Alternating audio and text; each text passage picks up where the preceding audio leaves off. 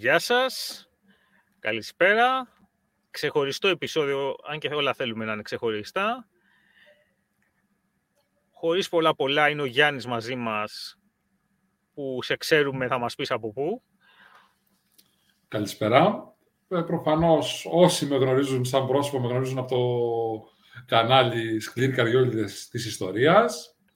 Ε, και από, ουσιαστικά από τα διάφορα live που έχουμε κάνει μέσω του κανάλι. Τον έχετε ακούσει γιατί τότε δεν βάζαμε βίντεο στο αντίστοιχο επεισόδιο όσοι είστε παλιοί. Και αυτό το οποίο είχε γίνει ήταν ότι είχατε κάνει ένα επεισόδιο με Lord of the Rings και πώς ε, οι χώρες ή οι αυτοκρατορίες που είναι εκεί μέσα ε, έχουν σχέση με πραγματικές, έτσι, με ιστορικά βασίλεια ή ας το πω εντός αγωγικών κράτη, όχι με τη σύγχρονη έννοια ή λαούς και έθνη. Και όταν το άκουσα αυτό ζήλεψα και ήταν ένα επεισόδιο που θέλω να κάνω καιρό και, και άρχισα να, να, να παρενοχλώ τον, να παρενοχλώ τον Γιάννη. Και, και, για κάποιο λόγο δεν ήθελα τον George εδώ, μάλλον γιατί εμφανίζεται πολύ ε, από, από το team.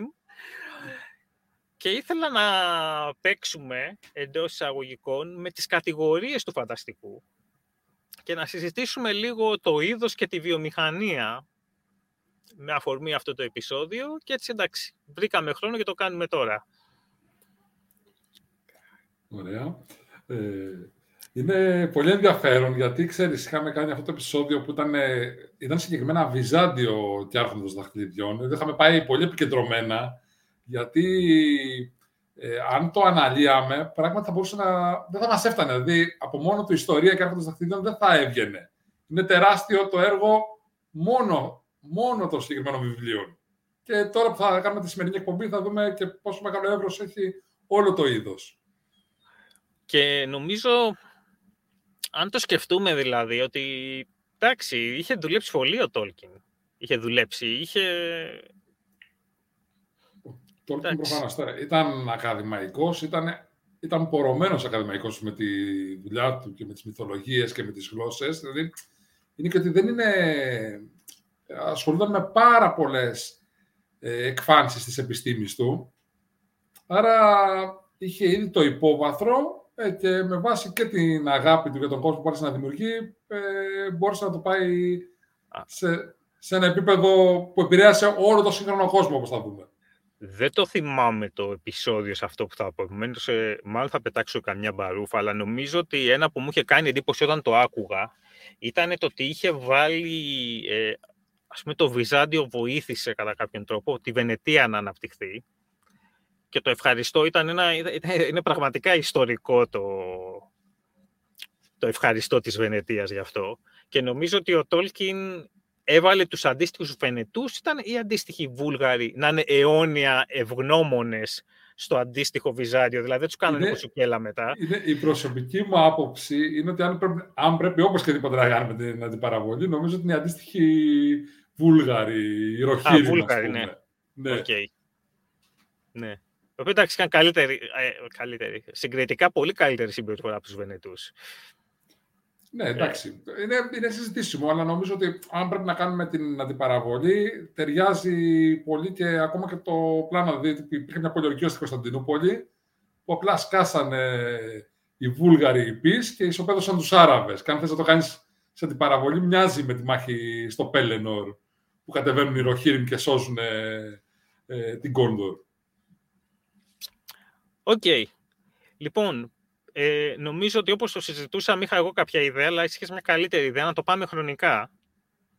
Νομίζω ότι θα δούμε και χρονικά αν το πάμε και σαν είδος ταιριάζει γιατί ε, έχει μια εξέλιξη το είδος άρα μπορούμε να το αφήσουμε free ξεκινώντας χρονολογικά για να καταλάβει και ο κόσμος πώς αναπτύχθηκε σιγά σιγά σαν είδος. Πάμε λοιπόν. Λοιπόν, ε, να, να ξεκινήσουμε από την εποχή την πρώτη σύγχρονης λογοτεχνία. Α πούμε, να δηλαδή, να εξηγήσουμε στον κόσμο ότι εμείς σήμερα πιο πολύ νομίζω θα επικεντρωθούμε στη λογοτεχνία σε λογοτεχνία.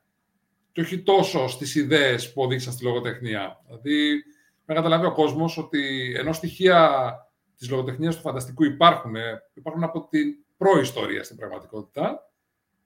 Και μετά στο γραπτό λόγο υπάρχουν τα έπι, τα δικά μας έπι, τα σκανδιναβικά εισάγγες, ε, υπάρχουν ακόμα και οι, τα οι ιστορίες, τα παραμύθια, τα λαϊκά, τα folk tales που λέμε στα αγγλικά.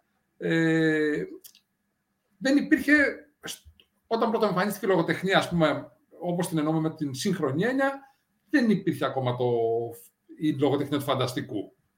Και αν, εγώ, ας πούμε, η προσωπική μου άποψη είναι ότι αν πρέπει να ξεκινήσουμε με το πότε ξεκινάνε, ξεκινάνε να γράφουν ε, λογοτεχνία του φανταστικού, θα έβαζα σαν, έτσι, σαν πρόδρομους τα παραμύθια του Hans Christian Andersen, γιατί ουσιαστικά έχει όλα τα δομικά υλικά που θα συναντήσουμε στο σύγχρονο φάνταση, ιδέες από τις λαϊκές δοξασίες, φανταστικούς κόσμους και ένα σενάριο πια που είναι μοντέρνο σενάριο. Δηλαδή έχει τη σύγχρονη δομή όπως την εννοούμε για οποιονδήποτε θέλει να γράψει σήμερα. Ε, να πούμε ένα, ένα ή δύο παραμύθια, γιατί αυτή τη στιγμή έχω πάθει ένα παράξενο μπλοκ. Να, να πούμε ότι, ας πούμε, εντάξει, έχει γράψει ε, διάφορα παραμύθια, τα, τα κλασικά, τα χριστουγεννιάτικα, τα, το, το κοριτσάκι με τα σπίρτα, αλλά νομίζω εγώ θα μιλήσω πάρα πολύ σε αυτό που είναι και εντελώς εντελώς πρόδρομος του φάνταση, τη Βασίλισσα του Χιονιού. Που έχει, ας πούμε, και τη... ξέρεις, είναι εντελώς μαγικός. Ένας κόσμος εντελώς μαγικός. Υπάρχει το υπερφυσικό σε τεράστιο ε, βαθμό. Ακόμα και τα πρότυπα. Η ε, Λευκή Βασίλισσα η επέμβαση του θείου. Είναι, νομίζω, ε, είναι ο πρόδρομος. Αυτού. Και πού βρισκόμαστε χρονικά, επειδή... Είμαστε, αν θυμάμαι καλά, στον ε, 19ο αιώνα, αν θυμάμαι καλά. Τώρα προσπαθώ να θυμηθώ, μην πετάξω κι εγώ κοτσάνα, αν είναι 18ος ή 19ος. Ο, ο Άντερσεν. Ε, και ουσιαστικά είναι και ένας δρόμος που για μένα όταν πάμε πια προς την ενήλικη λογοτεχνία στον 19ο αιώνα σίγουρα θα γίνει πολύ έτσι μεγαλύτερος, όπου θα εμφανιστούν ε, το Frankenstein, που θα μπορούσαμε να το αναλύσουμε και σαν το πρώτο έτσι μείγμα μεταξύ γοθικού και επιστημονικής φαντασίας, δηλαδή νομίζω τα συνδυάζει ε, λίγο. Και αργότερα ο Δράκουλας, του Στόκερ που ξεκινάει το, πια η γοτική λογοτεχνία σαν είδος από εκεί νομίζω. Και δίνω ε, σημασία με την έννοια ότι κάναν και επιτυχία. Δηλαδή, δείξαν τον δρόμο ότι μπορεί αυτό να γίνει ε, προϊόν μαζικής κατανάλωσης. Ένα τρίβια ε, που δεν θυμάμαι που το έχω διαβάσει τώρα είναι το ότι η Μέρι Σέλεϊ, νομίζω, έχει γράψει ο Φραγκερσάιν, αν το ναι, ναι, καλά το όνομα. Σωστά ότι ήταν, είναι, ήταν Αγγλίδα, η οποία το είχε γράψει σε μια έπαυλη στην Ιταλία. Νομίζω είχε, ήταν και κάποια άλλη εκεί, στη Βόρεια Ιταλία. Το είχε γράψει στην Ελβετία, δεν θυμάμαι, κάπου εκεί. Έχω την αίσθηση, έχω ακούσει το ίδιο, αλλά για την Ελλάδα, ότι όταν σε ένα δωμάτιο, ότι βασικά η πρώτη ιδέα ήταν σε ένα δωμάτιο με, το, με τον ε, Βύρονα. Ναι, ε, νομίζω ήταν στην Βόρεια Ιταλία. Α, ναι. Πριν ο Βύρονας έρθει στην Ελλάδα. Κατάλαβα. Εγώ, όχι, όχι, όχι στην, στην Ελλάδα ως διακοπές. Πριν την Επανάσταση. Μιλάμε προεπαναστατικά. Ναι, ναι, ναι. Ε, ναι. Νομίζω ήταν προεπαναστατικά, αλλά στην Ιταλία πριν. OK, okay, δεν το, δεν το, το θυμάμαι και, και προφανώς δεν το έχω επιβεβαιώσει. Αυτό Πάντως, που είχα διαβάσει, που ήταν το trivia, είναι κάπου στη Μεσόγειο τέλος πάντων, ναι. η Ιταλία, η Ελλάδα, κάπου εκεί, άντε η Ελβετία κάπου εκεί, ήταν το ότι είχαν, το είχε στείλει και η οικογένειά της είχε πάει να της φάει τα λεφτά τη στέλνανε γράμματα ότι δεν πήγε καλά, ενώ πουλάγε πάρα πολύ ναι. και, το, και έτυχε η ίδια να βρεθεί Λονδίνο, να γυρίσει, να πρέπει να γυρίσει στην πατρίδα, ξέρω εγώ, για να... Ε, στη δική της πατρίδα, ε, για να κάνει κάποια δουλειά ή βαρέθηκε ή οτιδήποτε και εκεί είδε τι γινότανε και έγινε ένα... τι γίνεται εδώ πέρα, ας πούμε. Και τους τα διεκδίκησε νομίζω ότι δικαστικά και τα πήρε πίσω. Ήταν, ήταν νομίζω το, το, πρώτο, το πρώτο βιβλίο ως βιβλίο, ας πούμε, που είχε αυτή τη μαζική αποδοχή. Ότι δηλαδή ο κόσμος να διαβάσει το συγκεκριμένο story ε, που ήταν και φανταστικό. Ναι. Ε, Οπότε μέχρι τότε είναι οκ. ότι αυτό, το είδος δεν είχε όμως αυτονομηθεί κατά κάποιο όχι, τρόπο. Όχι, δηλαδή σήμερα πάμε σε ένα βιβλιοπωλείο, ειδικά κοιτάω προς τα εδώ γιατί εκείνη το βιβλιοπωλείο τη ζητωνιά μου έτσι όπως κάθομαι και έχει ένα χώρο φάνταση. Εδώ τώρα ε, το συγκεκριμένο, τα Waterstones για τους ε, ε, ζώντες ε, στη Βρετανία, το συγκεκριμένο ε, έκοψε πολλά, έχει αναπτύξει τα μάγκα, έχει πάρα πολλά μάγκα και στο χώρο που ήταν τα μάγκα, μάλλον και, και έχει συμπτύξει το science fiction με το fantasy, το οποίο είναι... Ναι. θα το θίξουμε λίγο έτσι, θα ήθελα τη, τη, γνώμη σου λίγο πιο μετά. Και έχει ένα, ξέρεις, ένα science fiction and fantasy, αλλά είναι ξεχωριστό, δεν είναι με το fiction, κοινώς το είδος έχει αυτονομηθεί κατά κάποιον τρόπο. Ακόμα όμως δεν βρισκόμαστε εκεί, εντάξει, είναι, είμαστε στα πρώτα. Όχι, είμαστε, είμαστε ακόμα στον 19ο αιώνα. Ε, δεν, δεν υπάρχει σαν είδος, ενώ το, σαν είδος, τουλάχιστον εμπορικό είδος, το φανταστικό, εντάξει, προϋπήρχε πάντα, σαν εμπορικό είδος και σαν ε, ομάδες ανθρώπων που θέλουν να πάνε και να διαβάσουν ε, συγκεκριμένα ε, φάνταση ή λογοτεχνία φανταστικού, αν θέλω να χρησιμοποιήσω τον ελληνικό όρο. Νομίζω ότι αυτό, αυτό είδος είδος γίνεται πια στην Αμερική στις αρχές του 20ου αιώνα. Και okay. εντάξει, έκαναν την εμφάνιση τους στα έτσι, τα πρώτα περιοδικά. Νομίζω με έτσι πιο γνωστό το Weird Tales. Και εκεί θα κάνει και την εμφάνιση ε, ο Χάουαρντ, ο δημιουργός του Κόναν, ακόμα πριν, ξεκινήσει να, πριν γράψει το Κόναν. Και νομίζω ότι τότε ξεκινάμε να μιλάμε σαν είδος για λογοτεχνία φανταστικού. Και το κέντρο είναι στην Αμερική προφανώς. Μάλιστα. Νομίζω ότι τότε δημιουργείται αυτή η τάση ας, του, της ηρωικής φαντασίας με τον Χάουαρντ, πριν γράψει τον Κόναν, έχει κάνει, αν θυμάμαι καλά, τον Καλ, που είναι ένας Ατλά, Ατλάντιος ε, ήρωας. Είναι, είναι μερικές χιλιαδίες πριν τα γεγονότα του Κόναν. Ε, νομίζω ότι υπήρχε αυτός ο κύκλος που πρέπει να βάλουμε... Πάνε το πάρω λίγο στην, στην λογοτεχνία του τρόμου, γιατί συνδέονται, δεν μπορούμε να τα ε, αναιρέσουμε, τουλάχιστον στην αρχή της δημιουργίας τους. Ε, με τον Lovecraft. Ναι, είχαν και επιστολές οι οποίες έχουν ναι, ναι, ναι, είχαν, Έχει γράψει ναι. Κθούλου ο Χάουαρτ. Περιμένω ένα και στο ταχυδρομείο τώρα. Ακριβώς. Το Παλσάγκο, κάτι τέτοιο. Και ουσιαστικά στην Αμερική αρχίζει και δημιουργείται πια η πρώτη έτσι, εμπορική τάση και, και στη λαϊκή βάση. Δηλαδή να, να διαβάζει η νεολαία και τα νεαρά άτομα ε, τη λογοτεχνία του φανταστικού. Ενώ πιο λαϊκές μάζες, εντάξει, όχι ίσως ηλικιακά, ενώ πιο, πιο πολύ οι λαϊκές μάζες. Με Χάουαρντ έχω, ειδικά με Κόναν, έχω διαβάσει λίγο Καλ και λίγο Σόλεμον Κέιν, αλλά Κόναν είναι μεγάλη επιρροή από, τα, από την Κόμπρα Press, ας πούμε, και νομίζω μου άλλαξε τη ζωή.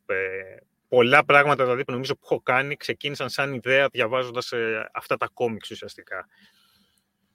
Ε, ωραία. Ε, μ' αρέσει γιατί ξέρεις, θέλω να αναπατήσω σε αυτό που λες και να πούμε ότι τι έγινε. Ε, ουσιαστικά ο Χάουαρντ βγάζοντας τον Κόναν, το είδος εκτινάσεται. Ε, νομίζω ότι αν πρέπει να εκτιμήσω πότε είναι η στιγμή που το είδος καθιερώνεται, τώρα μιλάω για την ηρωική φαντασία, δηλαδή αυτό που έχουμε στο μυαλό μας, ε, μάγοι, σπαθιά, πολεμιστές, όλα αυτά, νομίζω ότι ξεκινάνε, όχι ξεκινάνε, ε, καθιερώνονται στη λογοτεχνία με τον Κόναν. Ε, δεν τους έχω τοποθετήσει χρονικά.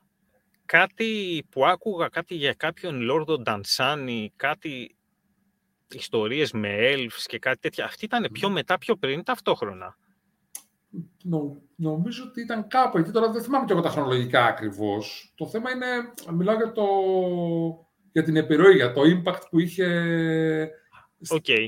και στην Οπότε, κουλτούρα ναι, okay, αυτό νομίζω... Ε, και στη χωρίς... δικιά μας σήμερα, δηλαδή, αντικειμενικά θεωρώ ότι θα ξεκινούσαν πολύ δύσκολα τα πράγματα χωρίς την επιτυχία του Χάουαρντ. Ναι. Και, σκέφτομαι, σκεφτούμε ότι ο Κόναν ακόμα σαν, σαν ήρωας ε, είναι κάτι που συνεχίζει και πουλάει. Και έχει, κοντεύει να φτάσει τα 100 χρόνια, ας πούμε, η ηλικία του. Πράγματι, ναι. Πρέπει να επανέλθουμε εδώ και σκέφτομαι να κάνω και έως και σειρά ως μήνυ ντοκιμαντέρ, αλλά εντάξει, αν γίνει, θα έρθεις να, να μας πεις τη γνώμη σου. Ναι. Ε, ναι. Το ωραίο με τον Κόναν είναι ότι, ε, για να πάμε και λίγο στο είδος του, ε, του φάνταση, ουσιαστικά ε, ο Κόναν ξεκινάει το, την επιτυχία του Sword and Sorcery, που λέμε στα αγγλικά. Δεν έχουμε κάτι αντίστοιχο στα ελληνικά, λοιπόν χρησιμοποιώ αναγκαστικά ναι. την αγγλική ορολογία για να κάνω την τυποποίηση. Ε, είναι, ρε μου, είναι προφανώς γραμμένο στην Αμερική, σε μια χώρα, ενώ, χώρα ενώ σαν χώρο που έχει πολύ πρόσφατα ανακαλυφθεί ολόκληρη. Δηλαδή, μην ξεχνάμε την εποχή που γραφόταν ο Κόναν και ο νεαρός ε, διάβαζε, ο παππούς του νεαρού που διάβαζε το κόμικ ήταν ο, τέτοιος, ο ερευνητής της Αμερικής. Δηλαδή, ο τύπος που είχε πάει από τις ανατολικές ακτές στη Δύση για να βρει χρυσάφι και ίσως να έχει πολεμήσει με Ινδιάνους. Ε, δηλαδή, να είχε τις αντίστοιχα, τα, τα αντίστοιχα προβλήματα που είχε ο Κόναν. Ο πιονιέρος, ας το πούμε. Ναι. Ακριβώς. Ε, και είναι πολύ ενδιαφέρον γιατί αυτό που είναι μεν χαρακτηριστικό της εποχής, προφανώς και έχει επηρεαστεί ο Χάουαρντ από την εποχή του, ε, τον κάνει και τόσο μαγευτικό γιατί ε, ο Κόναν είναι ο εξερευνητής, είναι ο τυχοδιώκτης, ο εξερευνητής, ε, ο άνθρωπος που ναι μεν έχει ε, μία καταγωγή και μία ρίζα, είναι κυμέριος, αλλά οι περιπέτειές του απλώνονται σε όλο τον κόσμο. Εμένα, αν το πάω λίγο πιο ουδέτερα, επειδή προσπαθούσα να καταλάβω ας πούμε, γιατί μου αρέσει τόσο πολύ και γιατί διάβαζα όταν ήμουν 12, 20, 30, 40 και, και με βλέπω και να συνεχίζω, ας πούμε. Είχα αγοράσει ένα βιβλίο, τότε ήμουνα, θυμάμαι πόσο, το Conan the Phenomenon, το οποίο έχει εξαντληθεί λίγο. Ίσως κάποιος πρέπει να το κατεβάσει από αυτά τα sites που τέτοιο. Στο οποίο είχε μια ανάλυση και εξηγούσε ο συγγραφέας κατά τη γνώμη του γιατί κάποιος διαβάζει Conan σε όλη του τη ζωή. Και μου έδωσε μια απάντηση την οποία θέλω να καταθέσω, την οποία την έχω ενστερνιστεί ίσως, που σου έλεγε ότι όταν ήθελες, ξέρω εγώ, ξύλο, που είσαι πιο μικρός, είχε. Όταν ήθελες γκόμενες λίγο πιο μεγάλο, είχε. Όταν ήσουν πιο πριν που είχε εξερευνήσεις μαγικά, όχι μαγικά, πολλά μέρη το ένα άλλο είχε. Και όταν γερνάς ήταν το ότι οι, οι χαρακτήρες ήταν βαθιά ανθρώπινοι. Δηλαδή είχαν όλοι, ήταν η πρώτη φορά που δεν ήταν ξέρω, αυστηρά καλοί ή κακοί. Μερικές φορές κάνανε λάθη, όπως ας πούμε αυτό που ε, με τον Προσπέρο ας πούμε, που είχε ε, αναγκαστεί να κάνει μια συμμαχία με δαίμονες χωρίς να τον φάνε ή ο πύργος του ελέφαντα που παρακαλούσε ο Ημίθεος ουσιαστικά να πεθάνει γιατί δεν μπορούσε να ζει άλλο εκεί που τον είχαν φυλακίσει δεν ήθελε. Και αυτή ήταν μια εξήγηση έτσι στο γιατί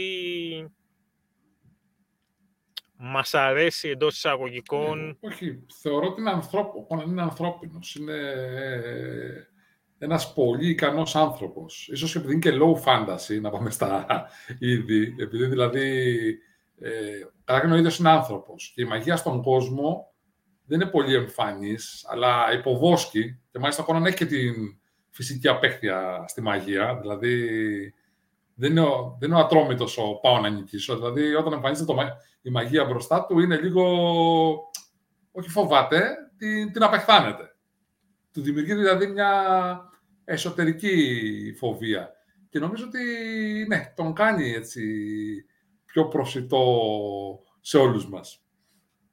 Και το άλλο, το οποίο εντάξει, νομίζω το έχει κάνει, δεν ξέρω, νομίζω αυτό πέτυχε και έχω, και έχω ακούσει και διάφορες θεωρίες από εδώ, είναι το ότι ουσιαστικά ο Χάροντα κάνει το εξής ότι για να αντί να φτιάξει τον κόσμο του και να έχεις πάρα πολύ να σου εξηγεί, ξέρω εγώ, ότι τάδε είναι έτσι, τάδε είναι έτσι, έχει τη θεωρία, όπως με τον Ατλάντιο, πριν ότι γίνονται κάθε τρεις και λίγο κατακλυσμοί, δεν εξαφανίζονται τα έθνη, δηλαδή και, σου και ουσιαστικά, ας πούμε, εκεί που έχει αντίστοιχους Αιγύπτιους, με αρχαίους Αιγύπτιους, τον Δόθαμον και τέτοια, αμέσως γίνεται το εξής μαγικό. Ή την Ιρκανία που έχει τους αντίστοιχους ε, τουρκικές φυλές, ας τις ναι. πούμε έτσι. Τους νομάδε. Ε, ναι. Ή ε, Vikings ή οτιδήποτε. Ότι από τη μία δεν χρειάζεται να σου το εξηγήσει.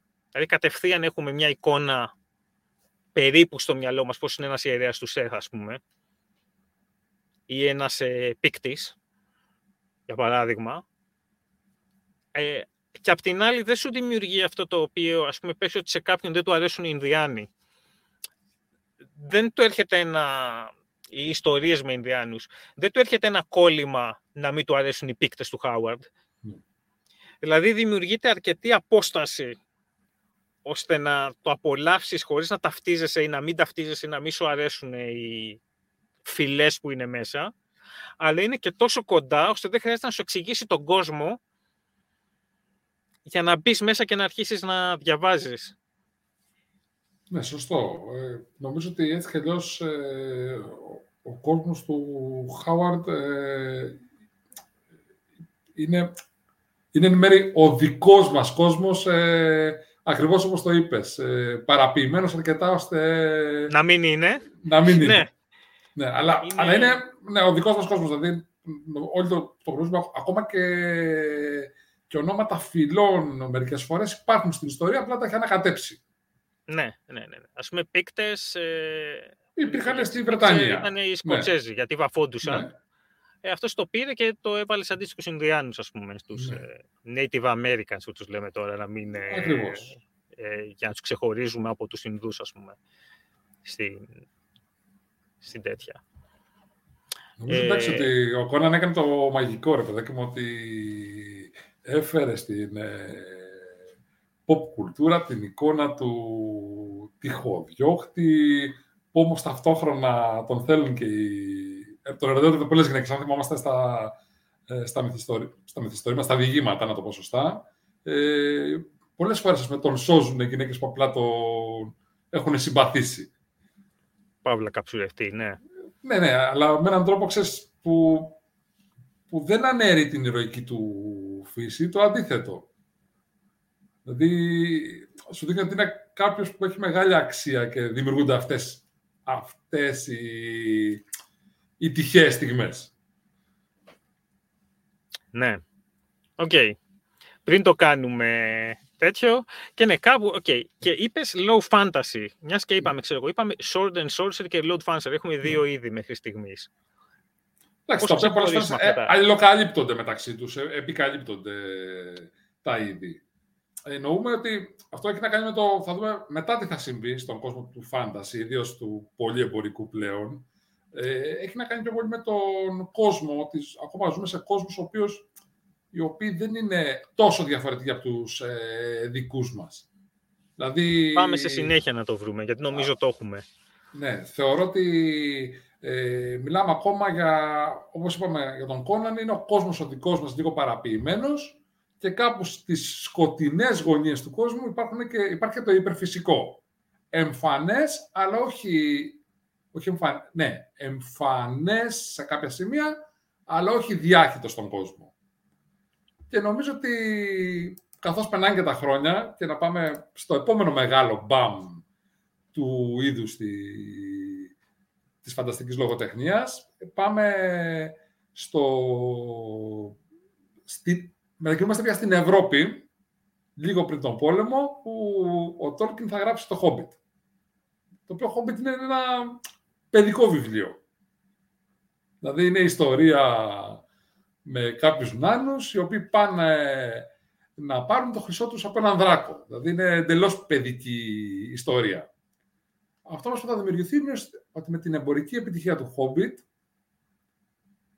ουσιαστικά θα δημιουργηθεί ανάγκη για να φτιαχτεί ένας πολύ μεγαλύτερος κόσμος. Και ο ίδιος ο Tolkien τα... ουσιαστικά τον κόσμο θα τον αναπτύξει για να γίνει, νομίζω, στην πιο πετυχημένη, τουλάχιστον εμπορικά, ε, σειρά βιβλίων του φανταστικού. Έχω αυτή την αίσθηση ότι ακόμα είναι πιο πετυχημένη εμπορικά. Στον άρθρο των δαχτυλιδιών. Ουσιαστικά φτιάχνει τον δικό του κόσμο Tolkien.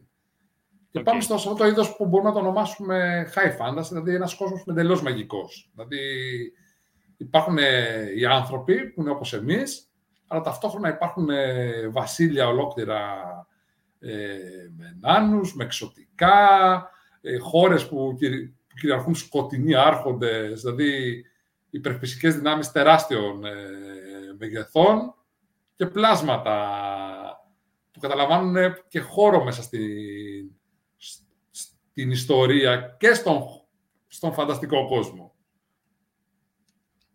Και αυτό ουσιαστικά που θα συμβεί με τον Tolkien είναι να πάμε σε ένα είδος που η μαγεία και το φανταστικό στοιχείο διαχέεται στον κόσμο. Δηλαδή πια δεν είμαστε στο δικό μας κόσμο, είμαστε σε κάτι εντελώς μακρινό από εμά.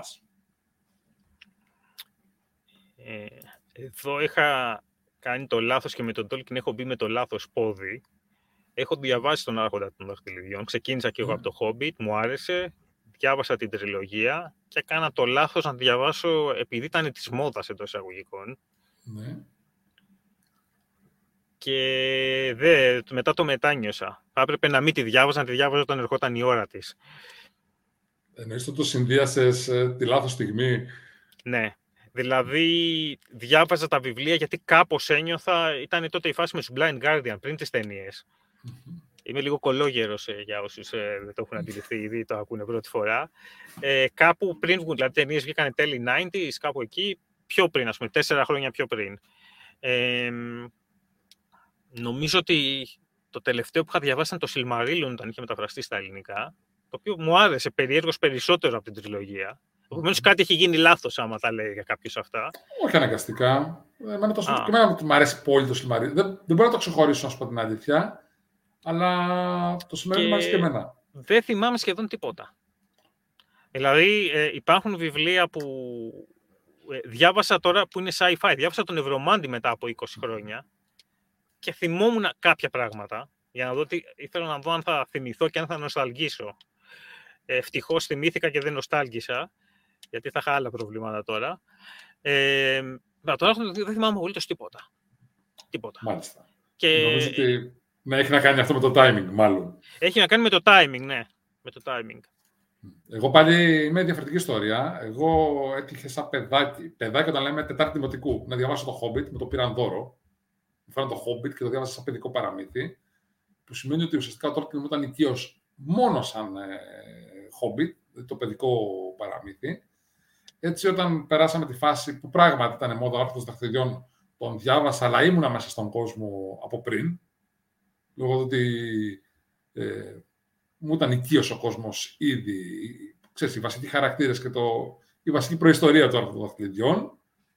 Και μπορώ να πω ότι και μετά όταν διάβασα το Silmarillion, και αυτό μου άρεσε πάρα πολύ, το βάζω στο ίδιο επίπεδο. Μου άρεσε, ναι. Αυτό το διάβασα, ναι, εντάξει. Αλλά πάλι, ναι, μπήκα με το λάθος πόδι εντελώς. Και έτσι είμαι λίγο... Η, η φάση που ασχοληθήκα ένα φίλο που δεν ξέρω αν έχει ακόμα την επιχείρηση. Είχε χτίσει μια επιχείρηση όπου πουλάγε πανευρωπαϊκά, νομίζω, ε, ρέπλικες σπαθιών και αντικειμένων από τον άρχοντα των δαχτυλιδίων άρχισε και μετά ταινίες.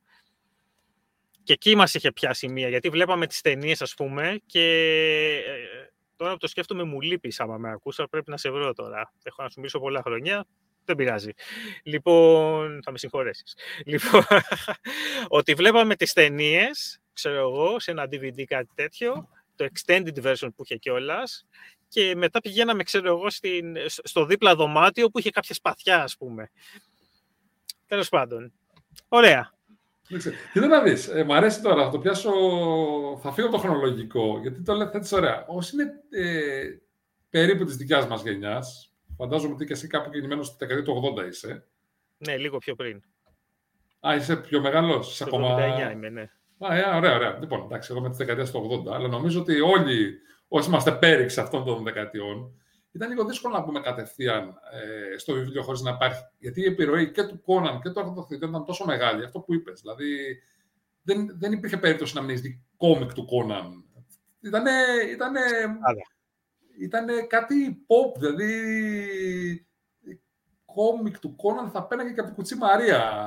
Ας, ας, ας έφευγε μετά σαν κάτι άλλο. Δηλαδή, ναι, αλλά έχει διαβάσει, όντως, σωστά. Ναι. Δηλαδή κάποιος ο οποίος είναι αυτή τη στιγμή, ας το πούμε, 40, ας το πούμε έτσι. Ναι. Όχι, ας πούμε, ναι, κατά μέσο όρο 40, λίγο ναι, πάνω, λίγο κάτω.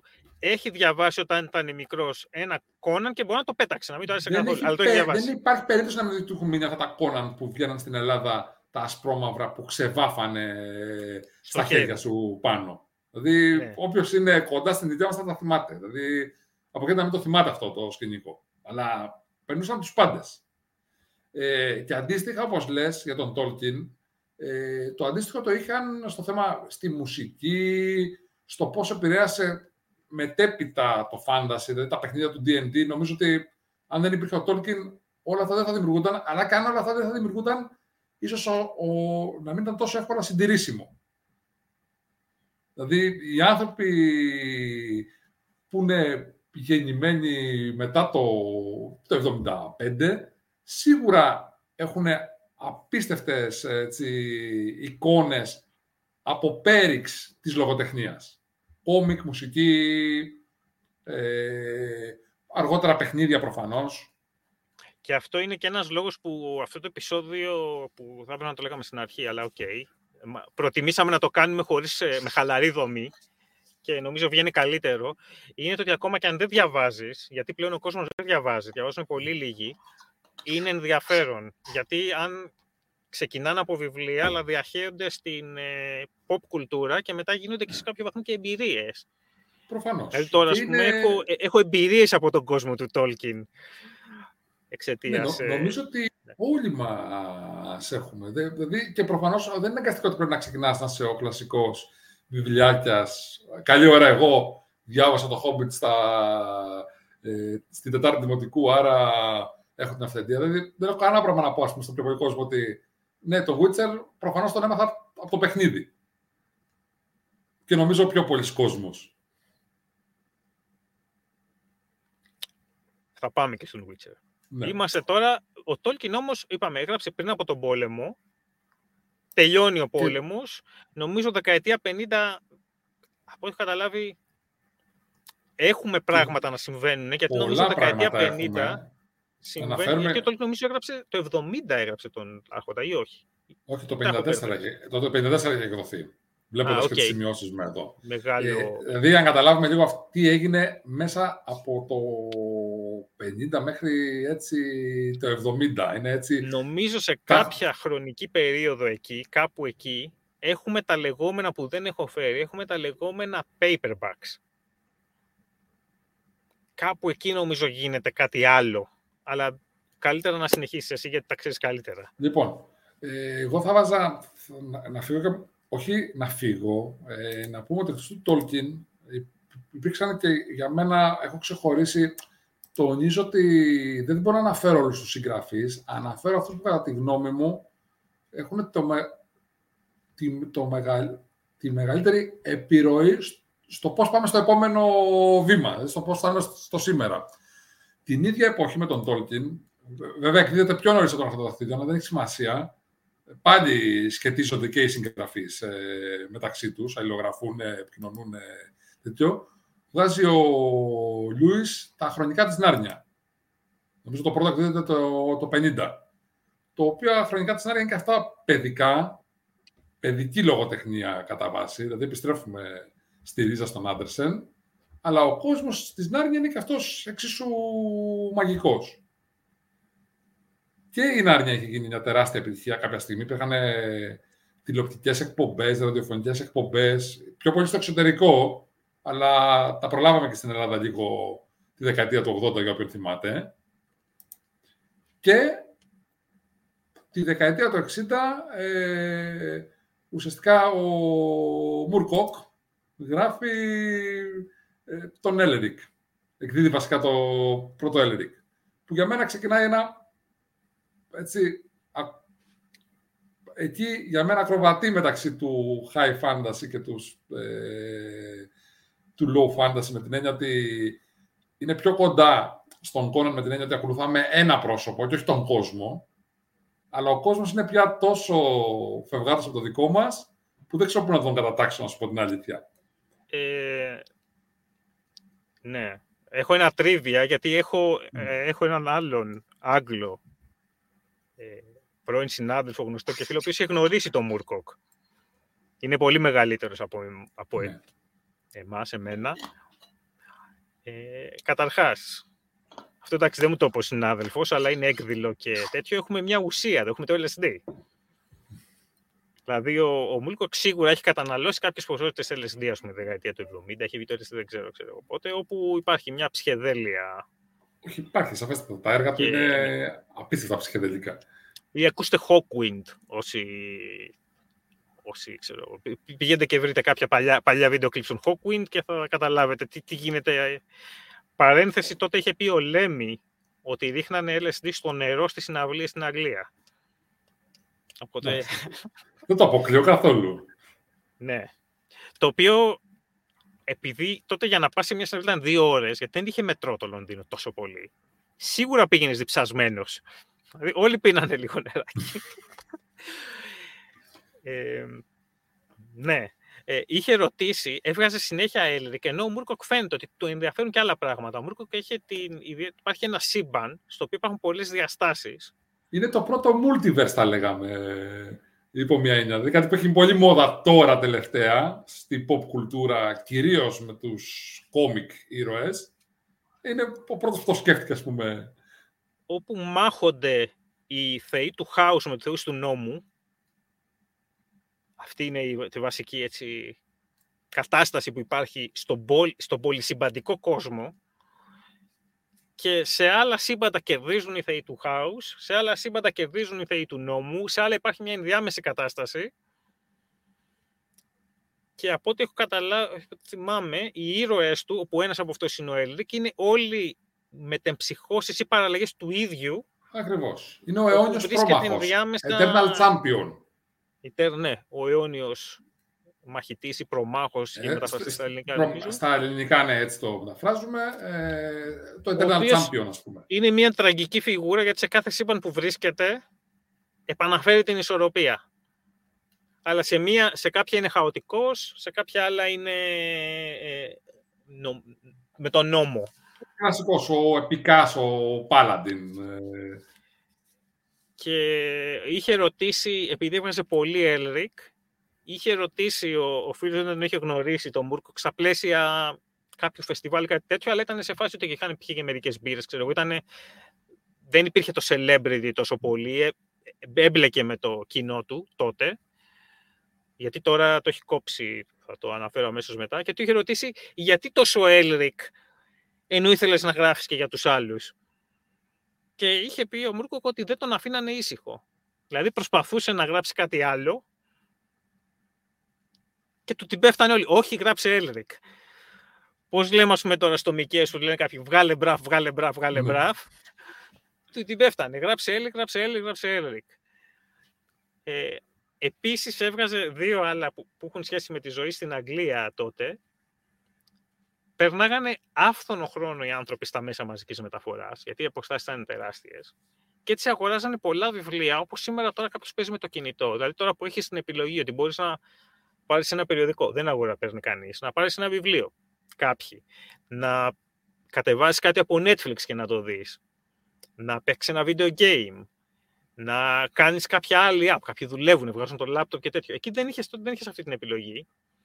Και έτσι υπήρχε πολύ μεγάλη ανάγκη από τον κόσμο να διαβάσει κάτι στο λεωφορείο. Και ο Μούρκοκ έβγαζε φαντζίν.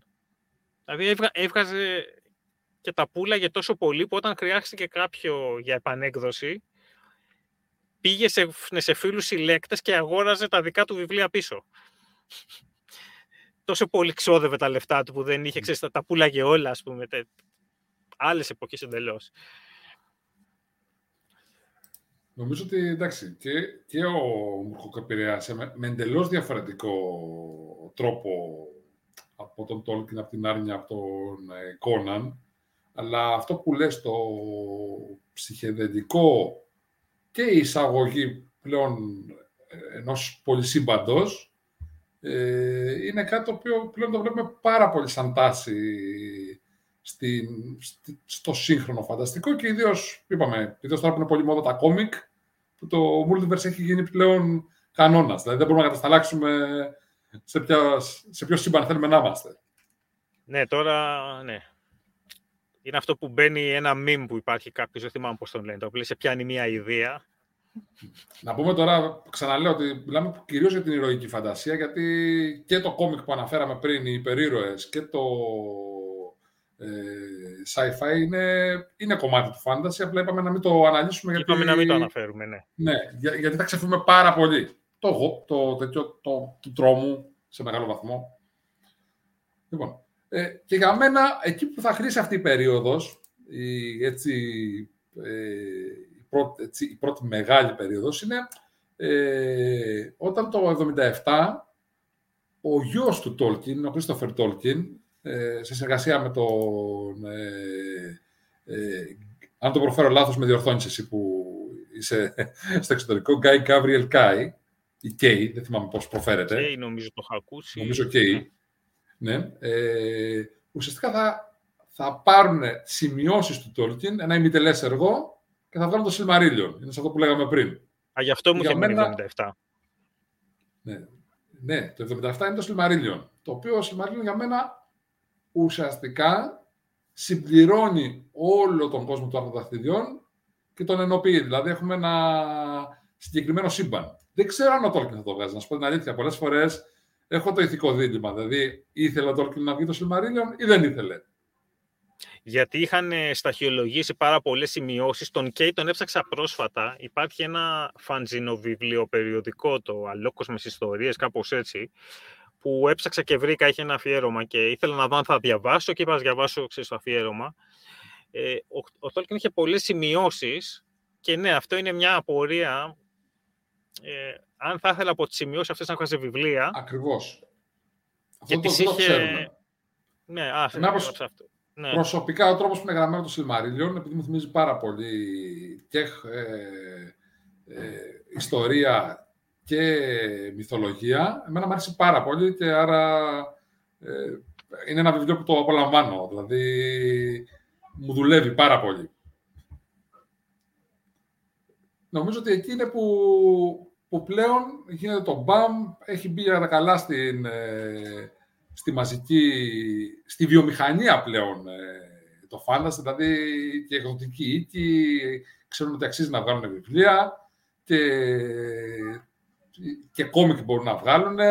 Και οι μπάντες αρχίζουν και εμπνέονται. Δηλαδή, για όποιον, ξέρει, για όποιον ασχολείται έτσι, ιδίως στον χώρο του rock και του metal, ε, το fantasy παίζει ένα τεράστιο ρόλο ως ε, πηγή έμπνευσης. Ξεκινώντας Είχαμε... να σκεφτώ τους Led Zeppelin πρώτα, με, που, που έχουν στίχους που αφορούν τον Tolkien. Εγώ θα έλεγα για τους Hawking που ανέφερα πριν, έβγαινε και διάβαζε ο Μούρκοκ στη σκηνή. Ναι. Αν είναι κάπου το είχα δει και αυτό, ναι, πράγματι. Ναι. Ε, ναι, και όπως βλέπουμε επηρεάζει όλη την κοινωνία. Και υπάρχει εδώ μια υποσημείωση την οποία θα την τέτοιο. Είναι φοβερό ότι υπάρχει μια, όχι μια τάση, πόσα πράγματα εφευρίσκονται στη Βρετανία και επειδή έχουμε μια τάση να παίζουμε αυτό που έχουν οι άντρες ανάμεσα στα πόδια τους, τα λεφτά τα βγάζουν στην Αμερική μετά. Επειδή ναι, δεν, δεν μας αρέσει εδώ, θέλουμε να είμαστε τέλος πάντων. Πάμε παρακάτω. ε, ωραίο αυτό, δεν το είχα σκεφτεί ποτέ με την Αγγλία και την Αμερική. Ε, ναι. Πόσα Γιατί πράγματι, αν δεις, ό,τι έχουμε αναφέρει μέχρι τώρα είναι ουσιαστικά με επικέντρο την Αγγλία. Ε, νομίζω τώρα, θα, αν πάμε προς τη δεκαετία του 80 με 90, ε, αυτό που θα γίνει ε, μεγάλο μπαμ, εκτός του... Εμένα εντάξει, προσωπικά μου αρέσει και ο Κέι, αλλά δεν ξέρω αν το impact του το, στα προσωπικά του βιβλία είναι τόσο μεγάλο, που γράφει τα δικά του βιβλία, που είναι και ένας κόσμος λίγο, λίγο ουσιαστικά βασισμένος στην ιστορία, πάλι με, με μικρό το φανταστικό στοιχείο.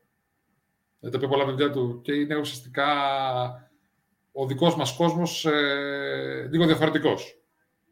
Νομίζω, χωρίς να έχω διαβάσει, αλλά είμαι κοντά, δηλαδή είναι από τους επόμενους συγγραφείς, ότι γίνεται το ίδιο που αναφέραμε και στο Χάουαρντ. Δηλαδή το ότι είναι τόσο ώστε να, λίγο, να μην ταυτίζεστε. Λίγο διαφορετικός με την έννοια ότι σε συγκεκριμένα βιβλία του είναι πολύ αναγνώρισιμο. Σε άλλα είναι πολύ πιο χαλαρή. Δηλαδή, Α, όταν, okay. όταν διαβάζεις το Σαραντινό ψηφιδωτό, λέω τον ελληνικό τίτλο, είναι το Βυζάντιο. Είναι Σαραντινό δηλαδή αλήθεια, αλλάζει τις λέξεις. Ε, όταν διαβάζεις το... Α, είναι πιο κοντά, ναι, είναι πιο κοντά, κουμπάει ναι. περισσότερο. Το υφαντό της Φιόνοβαρ ή το Τιγκανά είναι πιο φανταστικός ε, κόσμος. Αν και έχω διαβάσει ερμηνείες για το που αναφέρονται. Και υπάρχουν και βιβλία του που είναι fantasy men, αλλά δεν δραματίζονται στο δικό μας κόσμο. Δηλαδή, τώρα δεν θυμάμαι τον τίτλο, είναι με Ιρλανδούς, με Viking, σε φανταστικό πλαίσιο, αλλά με πραγματικές ε, φυλές. Ε, στην ερώτηση που κυκλοφορεί με ποιο βιβλίο του Κέι να αρχίσω, ε, έχεις γνώμη; Όχι, γιατί κάποια μου φαίνονται τόσο διαφορετικά. Ε, δεν δε, Για μένα είναι δύο ξεχωριστές κατηγορίες. Δηλαδή, όπως σου είπα, ε, αν ξεκινήσεις με το. Η φαντό της Φιόνοβαρ είναι για μένα πολύ φαντασία, με την καλή έννοια. Ε, αν θες κάτι πολύ πιο προσγειωμένο, ε, μετά τα βάζω στην ίδια κατηγορία. Δηλαδή, ε, αυτά που τείνουν πιο πολύ στην ιστορία. Προσωπικά θα προτιμούσα, τουλάχιστον για, για εισαγωγή στο, στο φανταστικό, το, το υφαντό του Φιόναβαρ. OK. Okay. Που είναι το και το πρώτο του, νομίζω. Νομίζω ότι αυτό είναι το πρώτο του, ναι. Okay. Και εγώ αυτή την αίσθηση έχω. δεν το, είναι, δεν το για, να το, για να κάνουμε τη σύνδεση, ε, είναι νομίζω ακαδημαϊκός, ήταν στην Ακαδημία, βρίσκει το γιο του Τόλκιν, φτιάχνουν το Σιλμαρίλιον, εκεί αποφασίζει ότι θέλει να γίνει συγγραφέας και τα υπόλοιπα είναι αυτά που είπαμε τώρα. Ακριβώς. Και τη δεκαετία του 80 έχουμε και άλλη μια μεγάλη τάση στο φάνταση που ξεκινάει λίγο αντίστροφα. Είναι ουσιαστικά από την επιρροή του Tolkien. Γίνεται μεγάλη μόδα, γίνονται μεγάλη μόδα τα παιχνίδια τα RPG, τα role playing για όσους δεν ξέρουν το D&D κλασικά για τους D&Dάδες και μέσα από το D&D ξεκινάνε να βγαίνουν νουβέλες. Δηλαδή εδώ έχουμε την αντίστροφη πορεία, ότι επηρεάζει το παιχνίδι, δημιουργεί τον κόσμο και μετά βγαίνουν, αρχίζουν οι συγγραφικές ε, προσπάθειες. Δηλαδή το βιβλίο εμπνέεται πλέον από τις άλλες ε, μορφές. Ερώτημα εδώ, του Boomer. Ναι.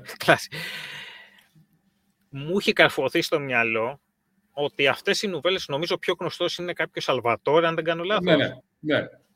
Και νομίζω ότι είναι και ο άνθρωπος που ευθύνεται που όλοι οι πρωτάριδες σε D&D που δεν θέλουν να παίξουν κάτι κλασικό, παίζουν Dark Elves. Κατευθείαν. Okay κάπου μου φαίνονται λίγο πιο, δεν ξέρω αν κάτι έχω κάνει λάθος, μου φαίνονται πιο χαμηλής ποιότητας, δηλαδή δεν, δεν μπορώ να σπρώξω τον εαυτό μου να πάει να αγοράσει ένα. Και μου φαίνονται λίγο και... Ε, πώς να το πω... Ε, πραγματικά δεν θέλω να προσβάλλω κανέναν. Ε, είναι σαν να τραβάς ένα session παιχνιδιού και να το κάνεις βιβλίο, ας πούμε. Νιώθω κάπως έτσι. Ε, πρακτικά, ε, εκτός από εμένα και η προσωπική μου άποψη είναι ότι εκτός από συγκεκριμένα, συγκεκριμένες νουβέλες, γιατί τώρα μιλάμε για νουβέλες, δηλαδή μικρά βιβλία, okay. ε, ναι, νομίζω ότι αυτό γίνεται, ότι ουσιαστικά τραβάνε το, το παιχνίδι ε, από το παιχνίδι μετα, μεταβάζονται στη λογοτεχνία και ουσιαστικά αυτό έχει την αδυναμία ότι επειδή ακριβώς το παιχνίδι έχει άλλα χαρακτηριστικά, δηλαδή είναι ένας πολύ πιο ελεύθερος κόσμος, το παιχνίδι και επηρεάζεται κατά βάση από το πώς θα παίξουν οι συμπαίκτες σου σε σχέση με το πώς γράφεις. Ε, είναι. Δεν θέλω να πω ότι χαμηλότερες ποιότητες, γιατί πρέπει να κάνω μια υπεραπλούστευση για, για δεκάδες ίσως και εκατοντάδες τίτλους που και εγώ ίσως να μην τους έχω διαβάσει όλους. Πάντως, ε, σίγουρα αυτή τη στιγμή ε, είναι μέσα στα βιβλία που πουλάνε. Δηλαδή, οποιοδήποτε ε, δει τις αντίστοιχες εκδόσεις, είναι νομίζω τα αμέσως επόμενα μετά από αυτά που έχουν κινηματογραφική ή τηλεοπτική μεταφορά. Αυτό δηλαδή που που ένιωθα και μερικές φορές είναι όπως ας πούμε με τον Tolkien σκάλωσε άσχημα, έγινε ένα λάθος. Ίσως να έχει γίνει ένα λάθος και εδώ. Νιώθω ότι, okay, ότι άμα θες να παίξεις ένα RPG, πήγαινε πιο εδώ. Άμα θες να διαβάσεις λογοτεχνία, πήγαινε πιο εκεί. Και ότι βρίσκεται κάπου στη μέση αυτή η ιστορία ε, με την κακή έννοια. Ναι. Ίσως, ίσως να ευθύνεται στο ότι αυτοί που γράφανε παίζανε ή αυτοί που γράφανε είχαν υπόψη τους στο παιχνίδι, άρα ακολουθάγανε τη νόρμα του, του DM, δηλαδή ότι θα στήσω μια ιστορία που πρέπει να πηγαίνει προς τα εκεί, δηλαδή ε, όπως στείνει ο DM ένα παιχνίδι. Αλλά εντάξει, νομίζω ότι είναι τόσο τα κάτι. Εμένα δεν προσωπικά η τριλογία του, του, του Dark Elf μου αρέσει. Δηλαδή ήταν, την διάβασα πολύ πολύ ευχάριστα χωρίς το ειδικό βάρος που είχα από τον ε, Tolkien και χωρίς το, τον ενθουσιασμό του Κόναν, αλλά μου βγήκε τόσο ανάλαφρα που, που δηλαδή θα πρότεινα σε κάποιον να τη διαβάσει, αν θέλει να, μπει, να δει και αυτού του είδους τις νουβέλες. Τουλάχιστον τα, τα τρία πρώτα βιβλία του Σελβαντόρ. Χαίρομαι να βγαίνουν λάθος αυτά. Δεν ξέρω αν είναι λάθος. Είναι θέμα και προσωπικής όρεξη. σω να είναι και φάση αυτό που λέμε της ζωής τη στιγμή που τα διαβάζεις. Δηλαδή, εγώ να σου πω την αλήθεια, το είχα διαβάσει νομίζω η πρώτη ή δεύτερη έτος φοιτητής, δηλαδή καλοκαίρι φοιτητής που δεν είχα κανένα άγχος ε, στη ζωή μου. Ίσως να βοήθησε, αλλά τουλάχιστον αν κάποιος θέλει να διαβάσει κάτι από αυτά, αυτή τη σειρά των Forgotten Realms που βασίζεται, που βασίζεται σε κόσμο D&D, θα έλεγα να ξεκινήσει με αυτά τα τρία. Νομίζω ότι, ναι, ότι τουλάχιστον είναι ευχάριστα σαν αναγνώσματα. Όμορφα. Ε, έχουμε εδώ, θεωρούμε ότι έχουμε καινούριο είδος, δηλαδή έχουμε πει, ξέρω εγώ, low fantasy, short and sorcery, high fantasy και έχουμε ναι. πει περίπου τι είναι, παιδική, παιδικό fantasy κατά κάποιον ναι. τρόπο. Έχουμε καινούριο είδος εδώ ή θεωρούμε ότι εντάξει, πάμε στα high-low fantasy, ας πούμε. Όχι, νομίζω ότι ιδίως αυτά πάνε στο high fantasy. Είναι πολύ έντονο. Δηλαδή, εδώ σου λέω ότι είναι ένα βιβλίο που, που δεν είναι καθόλου στο δικό μας κόσμο, είναι στον κόσμο των μαύρων εξωτικών. Okay. Και εντελώς διαφορετικός από ανθρώπινος ο κόσμος μας. Όμορφα. Ναι. Ε, νομίζω ότι κάπως έτσι κυλάει η δεκαετία 80-90 που νομίζω ότι πιο έντονη είναι πια η μορφή των άλλων μορφών τέχνης, αυτό που λέγαμε πριν, κόμικ, ε, μουσική ε, και άλλη μουσική. Δηλαδή η μουσική εντάξει το έχει πάει στα άκρα heavy μεταλλάδες, ε, μπλακομεταλλάδες, σίγουρα είναι τεράστια επιρροή. Ε, Ωραία. Και να πάμε τώρα προς τη σύγχρονη εποχή. Δεν μου αρέσει το σύγχρονο, γιατί στην πραγματικότητα δεν είναι τόσο... Στην προετοιμασία που είχα κάνει, δεν ήταν τόσο χρονολογικά. Είναι πιο πολύ του... Ότι ουσιαστικά αυτά πλέον, δηλαδή πιο πολλοί από εμάς πιο πολλοί που δεν ασχολούνται με το χώρο, ίσως να μην, έχουν, να, να μην ξέρουν ούτε το gay, ούτε τη, τη σειρά των Forgotten Lens. Τώρα όμως θα πάμε σε, σε κάποιους συγγραφείς που, που πρακτικά κάποιος που δεν ξέρει αυτά που θα αναφέρουμε τώρα παρακάτω, πρέπει να το πούμε σε ποια σπηλιά ζει, δηλαδή από περιέργεια, δηλαδή πώς δεν έχει τύχει.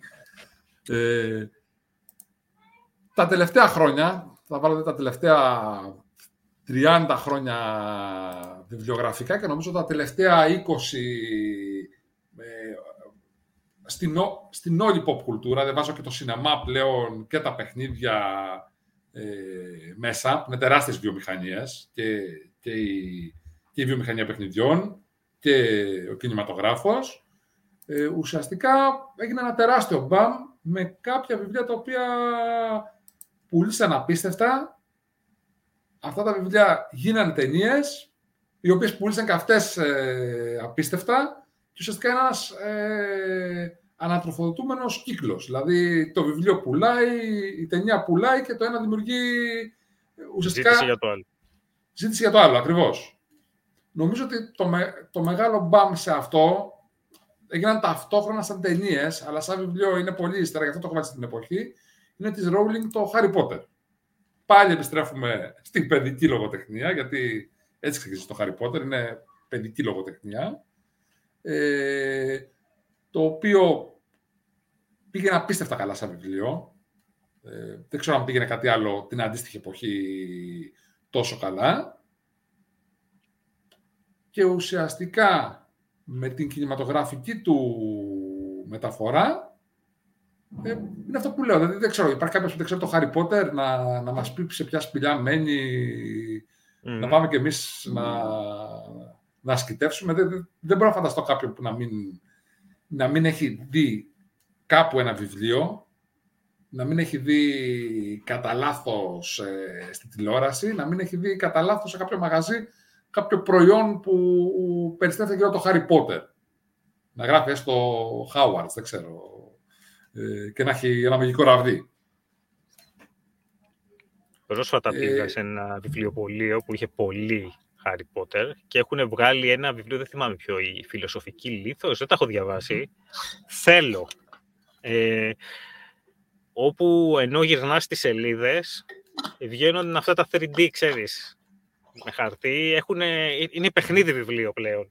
Ναι, έχουμε πει πλέον το Harry Potter είναι ένα φαινόμενο από μόνο του.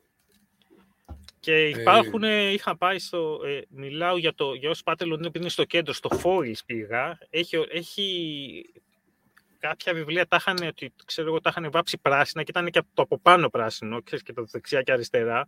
Δηλαδή οι σελίδες γύρω-γύρω, ας πούμε, είχαν χρώμα, κίτρινο και διάφορα. Είχαν, βγαίνουν σε όποια μορφή μπορεί να σκεφτεί κανείς, ας πούμε.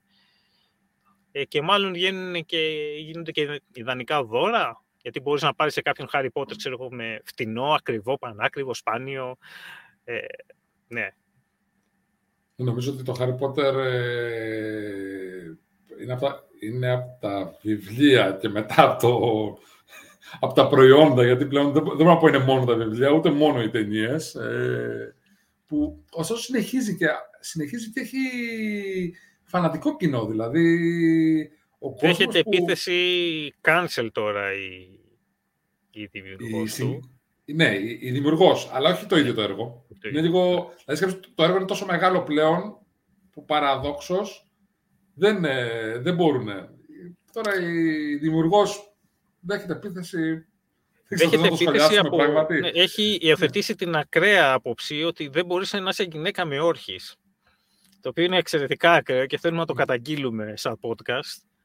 Δεν είναι σωστά αυτά. Είναι, όλα είναι θέμα αυτό, αυτό, πώς λέμε, αυτοδιάθεση, όπως μπορεί να είσαι Μακεδόνας. Ε, δεν μπορείς να, ναι, δεν μπορείς να, να έχεις κάποιες, έτσι, πώς να το πω, αρχές στις οποίες βασίζεσαι. Πρέπει να είναι όλα θέμα αυτοπροσδιορισμού. Λυπάμαι πάρα θέμα... πολύ. Και καλά να πάθεις. Καλά, ναι. Εγώ προσωπικά θα, θα πω στη Ρόλινγκ ότι δεν πρέπει να το εκφράζει κιόλας. Δηλαδή, εντάξει, έχει και μια άποψη. Ζούμε στην εποχή ναι. του πλουραλισμού, αρκεί ο πλουραλισμός να είναι στη, στη δικιά μας μεριά. Γιατί αν έχουμε ναι. πλουραλισμό από την άλλη, δεν είναι και πολύ καλό. Μπορείς να έχεις ε, επιστημονική άποψη, αλλά να είναι σύμφωνη με αυτούς τους επιστήμονες. Mm. Καλλιτεχνική, αλλά με αυτούς τους καλλιτέχνες. Δεν μπορείς να. Εντάξει. Είναι κάτι ωραίο. Πάλι θα ξεφύγω από το χρονολογικό. Θα κάνω τη κουβέντα τώρα. Ότι πάντα το fantasy έχει ένα... δέχεται επίθεση από... Θα το βάλω σε πολλά εισαγωγικά γιατί δεν μου αρέσει καθόλου. Δεν μου αρέσει καθόλου να το χρησιμοποιώ μειωτικά. Από προοδευτικές δυνάμεις. Και το λέω, το, το βάζω σε πολλά ε, πολλά Γιατί... Η πρόοδος είναι λέξη που έχει πάθει hijack. Ακριβώς. Εγώ, θε... εγώ ας πούμε, θέλω να θεωρώ τον εαυτό ένα προοδευτικό άνθρωπο. Γι' αυτό το λέω, το βάζω σε πολλά εισαγωγικά. Δηλαδή, ναι, είναι το πόσο ελληνικά, την πρόοδο. Ναι, στα ελληνικά μου αρέσει να... Εγώ να, να, Ας το πούμε progressive, για να Όχι. συνεννοηθούμε. Εντάξει, το ίδιο πράγμα. Progressive, πρόοδος, ε, το θεωρώ κάτι θετικό δηλαδή. Παρ' όλα αυτά, χρησιμοποιώ σε εισαγωγικά τον όρο για να καταλάβουμε λίγο ποιοι είναι αυτοί που κάνουν αυτές τις επιθέσεις. Σε όλο το είδος. Δηλαδή, προσπαθούν να, φάνε, να έχουμε cancel στον Howard, γιατί ο Howard κάπου μιλάει υποτιμητικά για κάποιους άλλους πληθυσμούς. Ναι, μιλάμε για έναν άνθρωπο που είναι επίπεδο, ναι. ναι. Στην Αμερική, στο πρώτο μισό του 20ου αιώνα. Στην Αμερική του 20ου αιώνα. Και τον κατηγορούμε ουσιαστικά γιατί πίστευε ότι πιστεύαν όλοι οι υπόλοιποι άνθρωποι τριγύρω του. Το οποίο μάλιστα δεν είναι και τόσο εμφάνεια στα βιβλία. Είναι πολύ ο, ανεπαίσθητο. Όπου, ας πούμε, λένε ότι... Εντάξει, τώρα δεν... Θα, θα, δεν θέλω να ανοίξω το στόμα μου, γιατί έχει ανοιχτεί μερικές φορές και τέτοιο. Ναι. Ο Χάουαρντ, ας πούμε, λέγανε ότι μίλαγε υποτιμητικά για τους Ινδιάνους, γιατί αυτό ήταν. Ναι. Και ο ίδιος έτρωγε κοινωνική περιθωριοποίηση, γιατί ζούσε μερικές φορές ή πήγαινε και είπε μαζί με Ινδιάνους. Δηλαδή, Εγώ ωστόσο, επειδή έχω πολλές φορές μια... τις επιθέσεις στο Χάουαρντ και για το, τους Ινδιάνους, τους, αντίστοιχους, τους πίκτες δηλαδή, και για την απεικόνηση των μαύρων, ε, εγώ δεν έχω καταλάβει. Δεν στα... Τους μαύρους ήταν λίγο πιο, ναι, εντάξει. Εντάξει, είναι λίγο πιο εμφανές, όχι όμω. Δηλαδή, νομίζω ότι σε σχέση με το σε ποια Αμερική έχει μεγαλώσει, δεν είναι τόσο ναι. ε, ακραίες οι αναφορές του. Ε, και το ίδιο πράγμα συνεχίζει, σε, εκτός του Μούρκοκ δηλαδή, που προφανώς για όποιον ξέρει τα, το πού τοποθετείται πολιτικά ο Μούρκοκ, ε, εντάξει, δεν μπορείς να τον κράξεις. Το ίδιο έχει γίνει για τον Τόλκιν. Ε, είναι... Εντάξει, τώρα θα ήθελα να, να μην το κάνουμε, αλλά επειδή το ανοίξαμε, είναι δύο πράγματα. Τι σημαίνει σήμερα, τι, τι εννοούμε προοδευτικός; Προοδευτικός σημαίνει ότι η ζωή πηγαίνει εδώ και εσύ πιστεύεις ότι το, το σωστό είναι εκεί. Και, από, και σωστό είναι μόνο ότι σε πηγαίνει από εδώ εκεί. Ενώ πρόοδος σημαίνει ότι είμαι εδώ και το καλύτερο μπορεί αυτή τη στιγμή να είμαι να το πάω πιο πάνω, πιο κάτω, πιο δεξιά. Δηλαδή να, να βελτιώσω την κατάστασή μου, όχι σε κάποιον ιστορικό δετερμινισμό. Επομένως, με αυτό, ε, που είναι μια ευρύτερη συνέχιση, θα την κάνω, θέλω να την κάνω άλλη φορά. Το νομίζω είναι στο ευρύτερο που λέμε εφαρμοσμένος μονοθεϊσμός. Έχεις το γεγονός ότι έχεις τη στιγμή 0 στην ιστορία σου και ό,τι είναι πριν από τη στιγμή 0 κρίνεται με βάση το τι πιστεύεις εκείνη τη στιγμή. Δηλαδή πιστεύω αυτή τη στιγμή ότι είναι ok, πες, να παντρεύεται κάποιος άτομο άλλων εθνών. Το έχω κάνει. Εντάξει, πηγαίνεις και κοιτάς πίσω, και όποιος σου έλεγε ότι πρέπει να παντρεύεσαι άτομα μόνο ξέρω εγώ, από τη φυλή σου είναι κάποιο είδος προβληματικός. Μετά αύριο μπορεί να αλλάξεις γνώμη. Πάντε, κοιτάς πίσω και λιθοβολείς, ας πούμε. Ε, retroactively. Αυτό είναι το. Απλά το ανέφερες από, τον, ε, από τη Rowling. Εννοώ ότι γενικά σαν ε, είδος, ακριβώς επειδή, επειδή βασίζεται και σε, σε κάποιες παραδοσιακές αξίες, ας πούμε ξεχνάμε ότι ναι, οι βασικές ιδέες και η βασική αρχή έμπνευσης ξεκινάει από τις παραδόσεις ε, κατά βάση, κατά βάση, όχι υποχρεωτικά, ε, των ευρωπαϊκών λαών. Δηλαδή, σε μεγάλο βαθμό το σύγχρονο φάνταση, ακόμα και ο Μούρκοφ που είναι, ε, θα έλεγα, μάλλον κινείται προς ε, προς αναρχισμό. Ο ίδιος νομίζω έτσι αυτό προσδιορίζεται. Ναι. Ναι. Παραμένει ότι ο κόσμος του είναι ένας ε, κόσμος ε, παραφθαρμένος μεσαιωνικός, ένας μαγικός μεσαιωνικός κόσμος. Με LSD προφανώς. Ο Μούρκοκ, το επόμενο τρίβια που τέτοιο, επειδή τον έψαχνα σε κάποια φάση, ε, ζούσε στην Αγγλία, τώρα ζει στο Τέξας, εκτός αν έχει μετακινηθεί πάλι από την τελευταία φορά που τον έψαξα αλλά ήταν πριν, δεν ήταν σχετικά πρόσφατα. Ε, δεν ήθελε δημοσιότητα και είπε ότι όταν είχε πάει στην pub της γειτονιάς του να πει μια μπύρα και κάποιος τον αναγνώρισε, γύρισε σπίτι και είπε στη σύζυγό του: Φεύγουμε. Ψάξτε τον ε, στο Τέξας. Και πήγε στο Τέξας σε μια φάρμα όπου εντάξει, δεν τον αναγνωρίζουν. Λέει πηγαίνει επειδή λέει, δεν διαβάζουν στο χωριό εκεί, δεν με ξέρουν και έτσι. Τέτοιο, okay, δικαίωμά του. Επίσης είχε κάνει, λέει, ήταν intern. Πώς το λέμε το intern στα ελληνικά, έχω φάει κόλλημα τώρα. Έχω αυτό που κάνεις εργασία για να μάθεις, όχι stage, πώς το λέγανε αυτό, ρε, το, που, που δεν πληρώνεσαι. Πηγαίνεις και δουλεύεις κάπου για να μάθεις τη δουλειά, ας πούμε. Σαν πρακτική, ας πούμε. Πρακτική, ναι. Είχε κάνει πρακτική με τον George όπου είχε πει μερικά πράγματα που του έλεγε. Ξέρω, αν το ψάξετε στο YouTube, ξέρω εγώ, λογικά αν δεν έχουν σβηστεί τα βίντεο και σας ενδιαφέρει, τόσο πάντων, ψάξτε τον. Έχει, για μένα έχει και το ιστορικό κομμάτι. Αφού φτάσαμε στο σήμερα, θα ήθελα να ρωτήσω είχα ψάξει κάπου, είχα ψάξει μερικά ονόματα και κάποια άλλα πράγματα. Θα ήθελα να ρωτήσω να, να μιλήσουμε λίγο για αυτά και να μας εξηγήσει αν γίνεται τι είναι. Ε, ε, θα ήθελα να μιλήσουμε για τους εξής. Μάλλον να τους πάρουμε, θα τους, θα τους πετάξω όλους. τη, φάση με, τη φάση με το Witcher, ναι. τη φάση με το Game of Thrones, ε, τη φάση με τον Σάντερσον, Brandon Σάντερσον, αν τον λέω καλά, ε, Terry Pratchett και κάπου έψαξα πρόσφατα ένα όνομα λέει, το οποίο είναι λίγο αδικημένο ή κάτι τέτοιο. Δεν έχω εικόνα καν, μόνο όνομα ξαφνικά, Gene Wolf. Όχι ούτε εγώ, δεν μου έρχεται. Άρα... Ε, ο, που είχε μια ιστορία με κάποιον ε, βασανιστή, ο οποίος νιώθει... Δεν μου έρχεται τώρα, κάτσε να ψάξουμε λίγο. ψάξουμε λίγο, γιατί θέλαμε να αποφύγουμε το live εδώ ψάξιμο. Ε,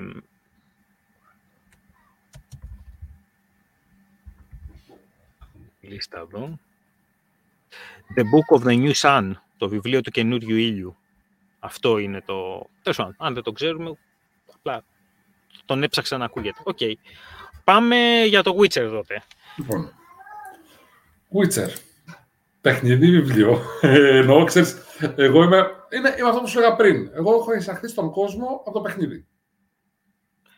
Ε, το, δεν ξέρω πώς θες. Γιατί εντάξει, πάμε να πάμε για τη λογοτεχνία, αλλά αφού είσαι ε, Όχι, όχι εννοώ ότι ε, είναι αυτό που λέγαμε ε, ότι έχω περισσότερη γνώση του παιχνιδιού παρά τον βιβλίο. Έχω διαβάσει ένα βιβλίο ε, του, του Witcher. Ε, σαν είδος, που θα τον κατέτασα, το, το Witcher, σκοτεινό low fantasy, είναι, ξέρεις, αυτό που επικαλύπτονται τα, τα είδη. Δηλαδή, έχει αυτό το χαρακτηριστικό που έχει το Conan, που έχει ο Έλερικ, ότι ακολουθάμε έναν χαρακτήρα κατά βάση.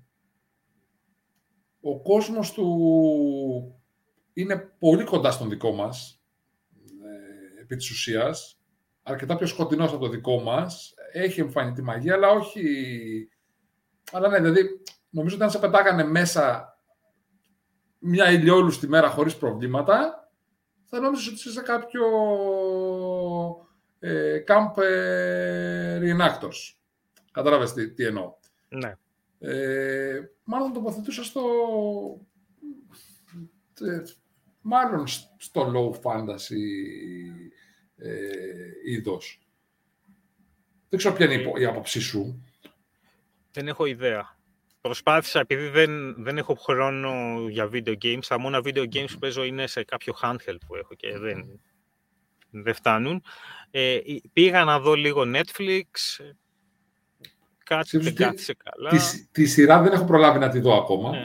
Ε, από ό,τι κατάλαβα αυτό που λέγανε είναι το ότι ε, παίζει μια κορεκτήλα, έχει τέλος πάντων, το οποίο εντάξει, πες ότι μετά από μια αναγούλα το συνηθίζεις. Αυτό το οποίο άκουσα ήταν το ότι για να μπει στη σειρά πρέπει να δεις αρκετά επεισόδια και τότε δεν είχα το χρόνο. Εγώ δηλαδή, νομίζω τον κόσμο κατά βάση στα βιβλία και στα παιχνίδια που, που είναι πολύ πιο κοντινός, κατάλαβες εννοώ, σε σχέση με τη ε, σειρά, μάλλον δεν δραματίζεται σε μια αντίστοιχη Ανατολική Ευρώπη. Δεν τυχαίο, είναι νομίζω Πολωνός, αν θυμάμαι καλό συγγραφέας. Είναι Πολωνός, ναι. Ναι, νομίζω ότι ναι, δεν δραματίζεται σε μια Ανατολική Ευρώπη, έτσι, θα μπορούσαμε να πούμε ακόμα και δεκάτου πέμπτου αιώνα, κατάλαβες. Είναι ύστερος, έτσι, μεσαίωνα σαν, σαν background. Με πολύ μαγεία βέβαια, γιατί ο ίδιος ο πρωταγωνιστής είναι, δεν είναι ακριβώς άνθρωπος. OK. Okay.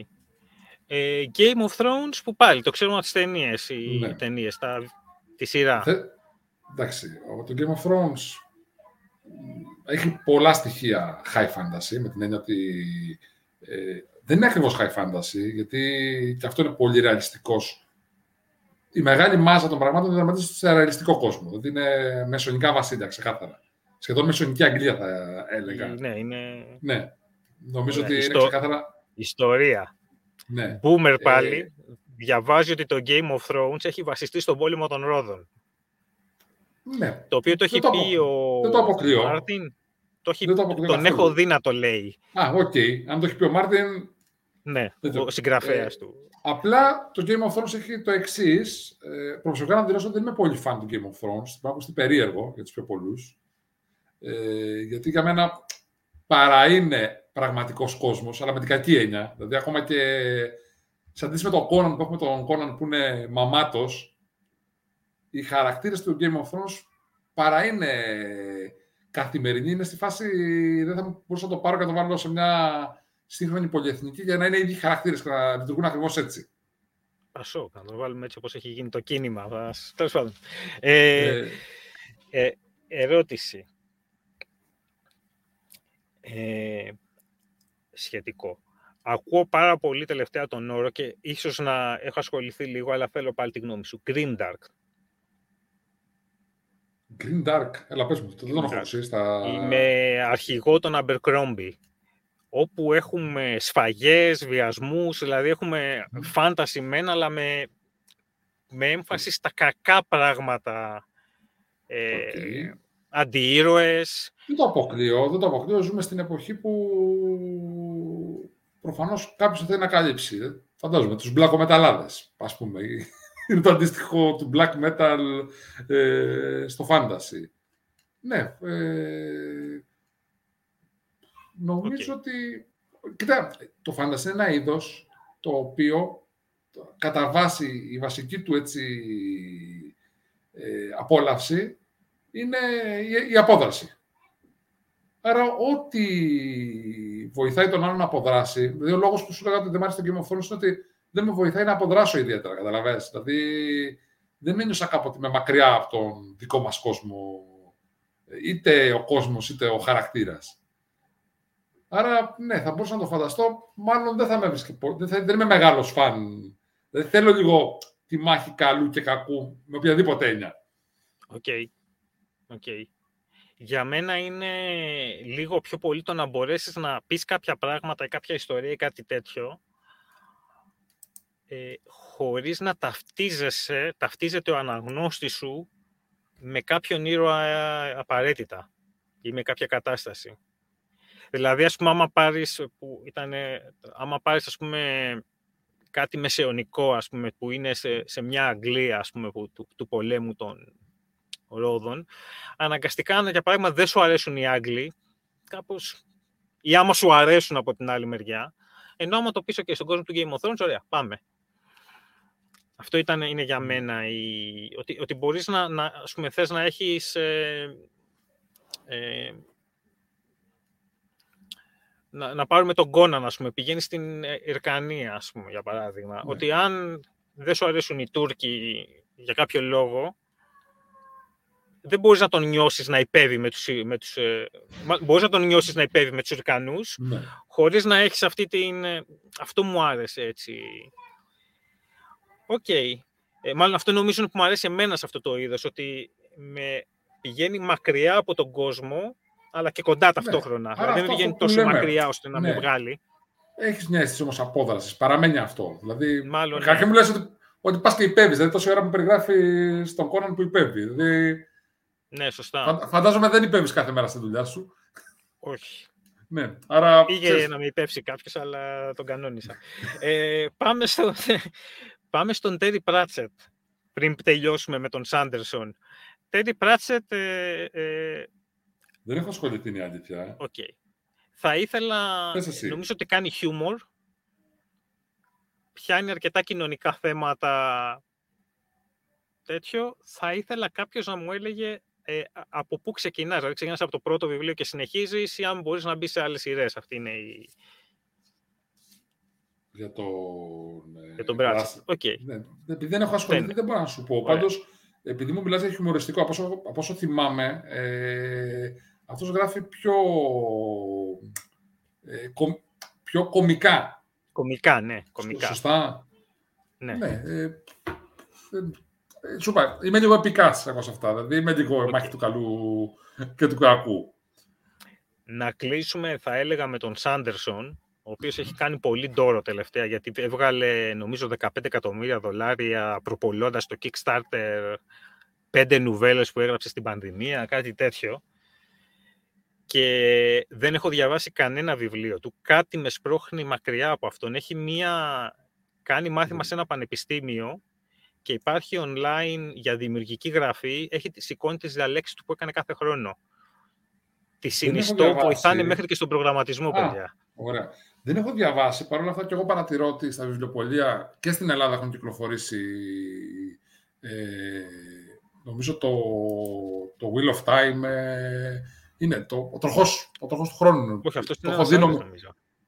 Περίμενε. Όχι, αυτό είναι του Τζόρνταν, συγγνώμη, έχεις δίκιο. Jordan, ναι. ναι, είναι του Τζόρνταν αυτό που έλεγα. Ωραία, δώσουμε ένα εκεί. Ή κυκλοφορείς κάτι στην Ελλάδα. Να μπω, κάτσε να μπω σε ένα pop βιβλιοπωλείο. Να δούμε. Δεν θα πούμε ποιο. Ξέρεις, το πρόβλημα, το πρόβλημα που δεν έχουν διαβάσει... Mistborn λέει εδώ. Ωραία. Ο Μιχλογέννητη. Το... Ο Μιχλογέννητη. Α, ναι, ναι, έχει κυκλοφορήσει. Και εγώ τώρα που το ψάχνω. Ναι, ο Μιχλογέννητη. Το, το βρήκα, κυκλοφορεί και στα ελληνικά. Σας βγάλαμε πάλι επεισόδιο μια μισή ώρα, δεν το δεν γλιτώνετε. Mm. Που λένε το podcast μισή ώρα. Τι μισή ώρα, μια μισή, έτσι για να μάθουμε. Αλλά είναι καλά, είναι καλά, είναι πολύ καλό. Τι να πω τώρα, δεν λέμε τι φάγαμε. Λέμε τι να πάτε να διαβάσετε. Κόναν. Άντε, μπράβο. Κόναν και να, να, να, το παίζετε έξυπνοι, χωρίς να τα έχετε διαβάσει. Να πείτε ναι. δηλαδή ότι εμένα. Καλή ώρα το, τελε, το τελευταίο πεντάλεπτο που παρακολουθείτε. Πού έχετε ναι. δει. Να πεις εμένα μου αρέσει η μάχη καλού και κακού και γι' αυτό δεν θα ναι. διαβάσω πράτσες και να νομίζουν όλοι πω πω αρέσει. Δεν ξέρεις τι είναι αυτά, ας πούμε. Και τα άμαθες μια πόση. Έτσι. Λοιπόν, ε... Ε, εγώ το τελευταίο καιρό, για να, να σου πω ε, τι έχω παρατηρήσει, που πάλι δεν τα έχω προλάβει να τα διαβάσω, θα ήθελα κάποια στιγμή να ρίξω μια ματιά, είναι ότι βλέπω στην Ελλάδα, τώρα μιλάω για, το, για τα ελληνικά δεδομένα, βλέπω ότι κυκλοφορεί πολύ το, το Jordan, το Wheel of Time που είπα πριν. Νομίζω έχει βγει και σειρά, αν θυμάμαι καλά. Κάτι έχει γίνει, ναι. Νομίζω ότι έχει μια σειρά και προφανώς όταν βγαίνει σειρά κάτι κυκλοφορεί σε βιβλίο. Στην Ελλάδα έχουμε αυτό το κακός σε εισαγωγικά, με την ότι πρέπει πρώτα κάτι να γίνει σειρά και μετά να το ε, δούμε. Και έχω ακούσει και πολύ καλές κριτικές που πάλι δεν έχω διαβάσει και θέλω. Δεν έχει να κάνει με σειρά. Έχω την αίσθηση ότι στο εξωτερικό είναι αρκετά διάσημο, νομίζω στην Ελλάδα όχι τόσο, του Έριξον, του Στίβεν Έριξον. Αναφέρουμε μερικά βιβλία; Ε, νομίζω το του Στίβεν Έριξον είναι το Book of the Fallen, Malazan Book of the Fallen, να το προφέρω σωστά. Νομίζω και στην Ελλάδα, αν το έχω δει καλά, ένα λεπτό και νομίζω είναι η κήπη του φεγγαριού, αν το θυμάμαι. Λοιπόν, πηγαίνω, δεν θα πω σε ποιο. Ε, Gardens of the Moon, κήπη του φεγγαριού. Κήπη του φεγγαριού, καλά το θυμάμαι. Δόση του φωτός. Δεν, δεν ξέρω, ότι, δεν, δεν έχω ιδέα. Έχω ακούσει πολύ καλά λόγια, σου λέω και εγώ δυστυχώς δεν έχω προλάβει να το τσεκάρω. Από τα εξώφυλλα που κοιτάω εδώ, φαίνεται ότι γράφει πολλά χρόνια, γιατί μερικά είναι λίγο φαίνονται άλλη αισθητική ναι, ναι. άλλη περιοχής, εποχής, συγγνώμη, και άλλα φαίνονται αισθητικής σύγχρονης. Ε, να πω γιατί δεν έχω διαβάσει, παρότι με έχει τέτοιο ο, ο, ο Σάντερσον, έχει πει στην πρώτη του ε, διάλεξη, στην εισαγωγική διάλεξη, ότι γι' αυτό υπάρχουν δύο τύποι συγγραφέων, ο Κυπουρός και ο αρχιτέκτονας.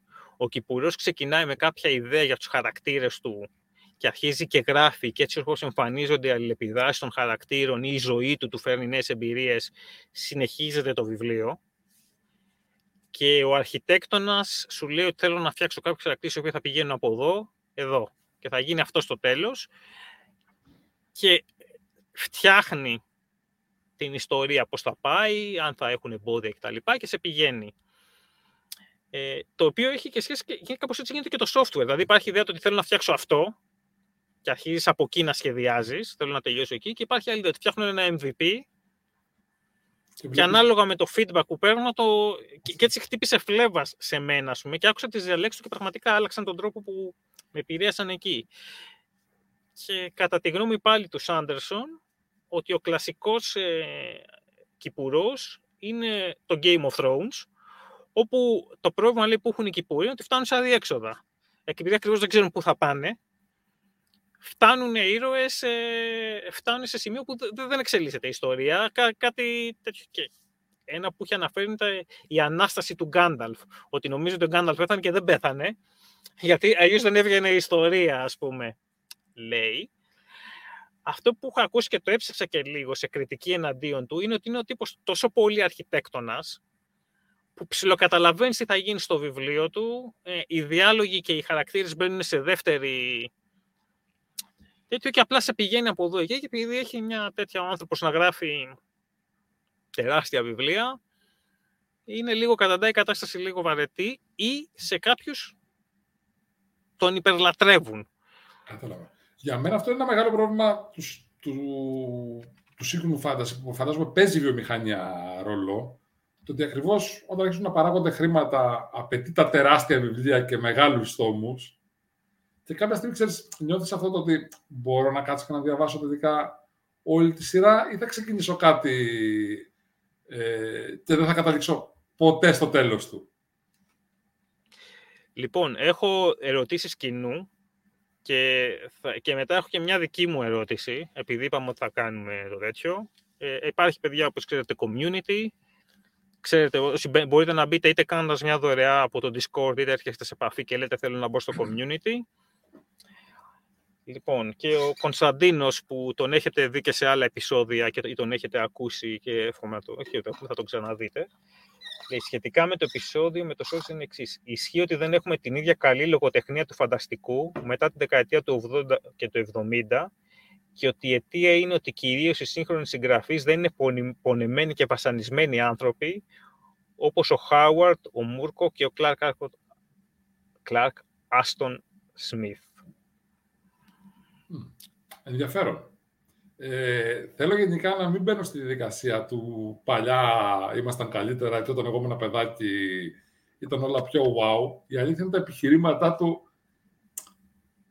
Δηλαδή, ο μισός με αυτός θέλει να πει όχι, αλλάζουν οι εποχές και προφανώς ε, υπάρχουν πολύ καλά πράγματα και τώρα ε, που αξίζουν.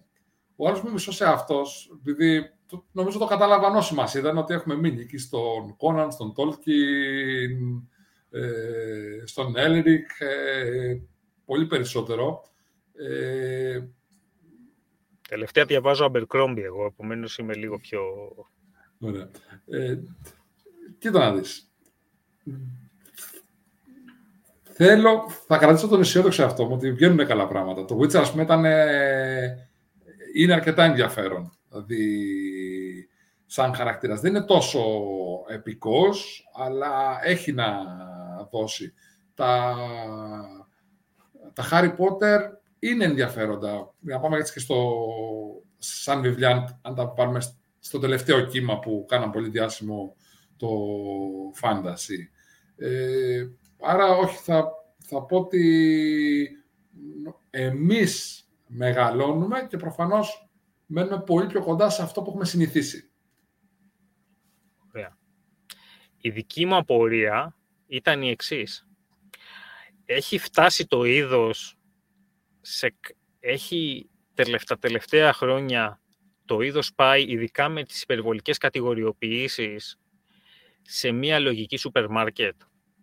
Δηλαδή, λες ότι θέλω, μπαίνεις και λες, θα ήθελα κάτι το οποίο να βρίσκεται σε έναν κόσμο που είναι, ας πούμε, τόσο μακριά από το δικό μας, που να έχει αρκετή μαγεία, ε, πώς το λένε, λίγες μάχες, πολύ σεξ και σου λέει ο, ο υπάλληλος του βιβλιοπολίου, θα πάτε στο 15,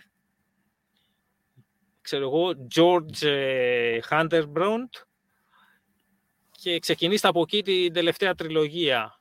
Ας πούμε, δηλαδή με την ίδια λογική που λες θέλω μια πίτσα, αλλά μάλλον θέλω, ξέρω εγώ, όταν έμεινα στη Θεσσαλονίκη, ναι. θέλω σάντουιτς με γύρο, με αυτή την αληθή.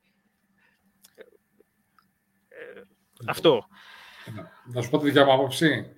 Δεν είναι το θέμα της λογοτεχνίας. Αυτό έχει να κάνει με το ότι προφανώς από τη στιγμή που το βιβλίο γίνεται προϊόν μαζικής κατανάλωσης, δηλαδή θα εμπλακούν εταιρείες, οι εταιρείες θα βγάλουν χρήματα και για να βγάλουν χρήματα πρέπει να το διανύμουν όσο καλύτερα γίνεται.